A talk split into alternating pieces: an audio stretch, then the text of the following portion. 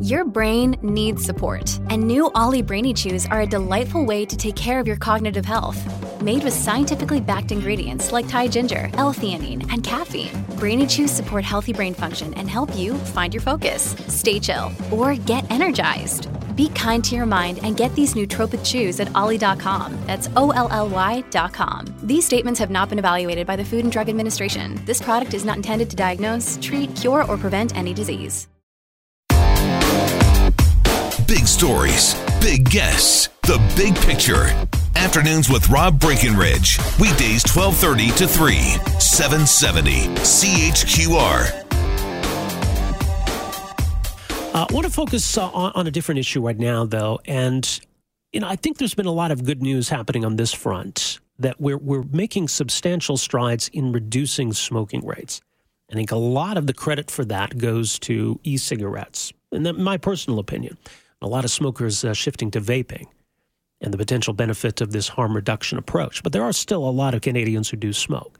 New report out from the Conference Board of Canada uh, looking at quantifying all of this.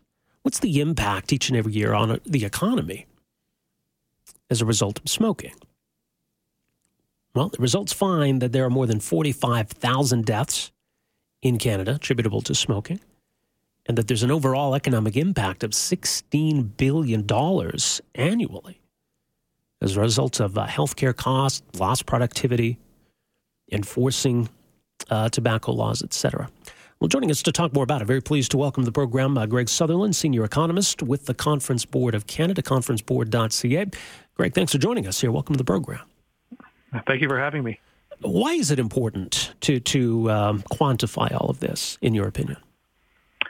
Uh, well, the, uh, it's been a while since uh, since uh, a report on the actual cost uh, uh, to the economy of, of, of, smoking and of tobacco was done. So so we decided that it was time for an update just to quantify the results. I mean, there's been a lot of research.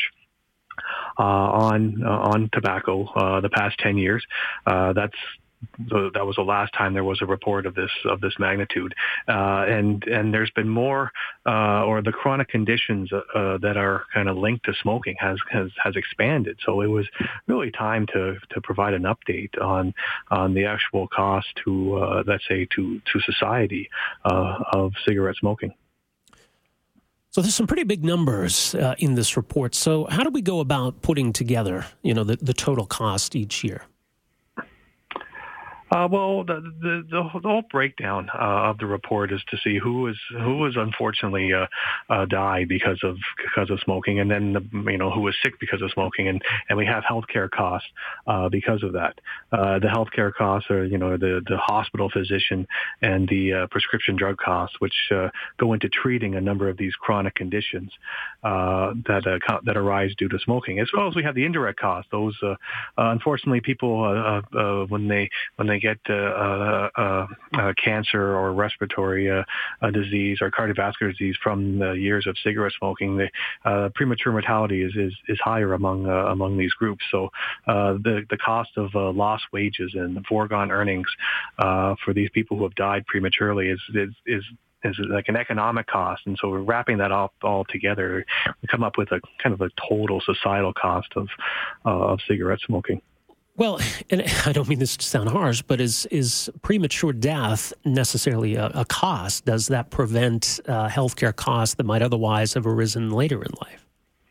Uh, well, I think I think if you're just sticking maybe to on on the healthcare side, you can probably uh, make that uh, make that argument. But if we a, a loss of life from a society perspective uh, is a cost. Uh, the, the the you know of uh, someone you know not being able to work, you know the the, the family situation, the actual caregiver mm-hmm. uh, cost. Uh, the, although some uh, some of the uh, uh, people who have uh, died, let's say they are they're over 65, they're not working. However, they're still needs to be uh, some sort of care above and beyond maybe uh, hospital care or, or any health care uh, that that they need, be it caregiver care or or um, uh, nursing home care or uh, or or, or uh, whatever else. So there there is a larger kind of uh, uh, uh, argument to make rather than just the actual cost of the healthcare system when it comes to when it comes to smoking. Right, because this report looks at both direct and indirect costs, and I think, I think mm-hmm. what you're talking about is is more the latter there.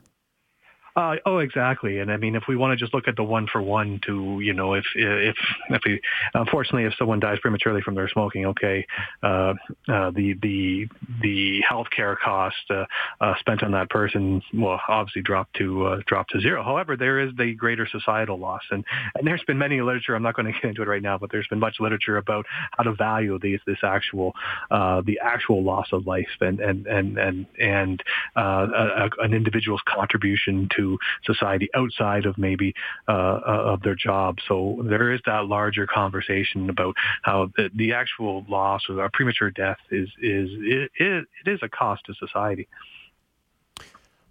Is, do, do, we need to factor in revenues that the governments collect via excise taxes on tobacco? Does that in any way uh, offset these costs? Well, uh, uh, that really wasn't the argument we were making in the report. I mean, you can look back. I think I think federally the number is about is about uh, uh, three billion in in uh, in taxes from uh, uh, uh, or in revenue from taxes on tobacco. Uh, the provincial programs uh, uh, or the individual provinces, I think combined, I've heard that all told it might be eight billion to- total, which is still kind of half of what we've uh, we've put in our report. The uh, it's it's a tough it's, or it's a a difficult argument to make because we have this. Uh, we presume that those those costs would go right right to healthcare. However, the, how to how to how to get those costs to to maybe uh, uh, or those those revenues to to spread them out across the entire uh, economy because it is the entire economy that that, that suffers uh, in the mm-hmm. end. So um, it's not an argument we were making. It's an interesting conversation to have. It would be nice to see what would be the you know the money coming in. How is it dispensed to to to, to the system overall? But uh, uh, all in all, it shows that uh, that the the actual cost uh, of of tobacco smoking, at least, uh, far out uh, kind of far outweighs the uh, the revenues we seem to be receiving mm-hmm. uh, from taxes. All right. Well, well, once we can put a you know a number on it or understand what the costs are, I think it's you know it's further incentive, I guess, to, to address this problem. And if and if those kinds of approaches have costs associated with them, at least we can compare. What's the cost of this particular strategy that can help address the problem versus the costs we're dealing with right now? Exactly. I mean, this this whole uh, uh, uh, strategy to uh, to uh, to get uh, the population to, to smoke less. And This has been a, a, kind of a decade long decades long process here. We've seen smoking rates come down uh, considerably over the past even the past ten years, and and uh, even more so in the in the decade prior to that, and and 20 years prior to that. So we've seen this gradual decline in smoking rates. However, we, what we are seeing is is an increase in the number of, of deaths, and and the culture around smoking obviously was different years ago compared with it is now, and be nice to have the information we have now, you know, 40 years ago, uh, uh, to see how that would uh, that would be that would affect smoking rates. But nevertheless, um, uh, we have individuals who have smoked uh, uh, in their past, and they maybe they have they have quit, and and and and all the power to them for quitting. But the lingering health effects can can manifest itself years later into a cancer or a respiratory disease or a cardiovascular disease, and that's why you know as we have an aging population, we can see maybe more and more individuals uh, who have smoked in their past or have been exposed to cigarette smoke in their past, uh, unfortunately dying prematurely. And at, at some point, uh, we are expecting that uh, that number to to kind of go down. That we'll reach that maximum amount of uh, mortalities from cigarette cigarette smoke, and the actual investment into cigarette prevention uh, will will will lead to the actual fewer fewer deaths from cigarette smoke Yeah. Well, and, and I mean, these are 2012 numbers in this report. Um, I, would be pretty optimistic personally that once we see the, all the numbers for 2017, that, that we've made some progress. Uh, well, yes, that's exactly right. We'll we'll have made some progress at least on uh, on on the smoking. For, I mean, who is smoking and who's not. And but um, there there's you know as I was trying to say, there still might be that that that increase in in, in the mortality just from just from exposure to uh, to younger people 30, 40 years ago, and and, and the effects of that. So um, um, the, the programs, the strategy have worked as far as getting people to smoke, and we just need to probably in due time uh, uh, recognize that uh, that the mortality from this will will decline eventually as well. Indeed. Well, we'll leave there. Greg Moore at uh, conferenceboard.ca. Thanks so much for making some time for us here today. Really appreciate this. No, thank you for having me. All right, take care. Greg Sutherland, uh, Senior Economist at the Conference Board of Canada, conferenceboard.ca. 403 974 8255 is our number. We are back with more right after this. Afternoons with Rob Breckenridge, starting at 1230 on News Talk 770 Calgary.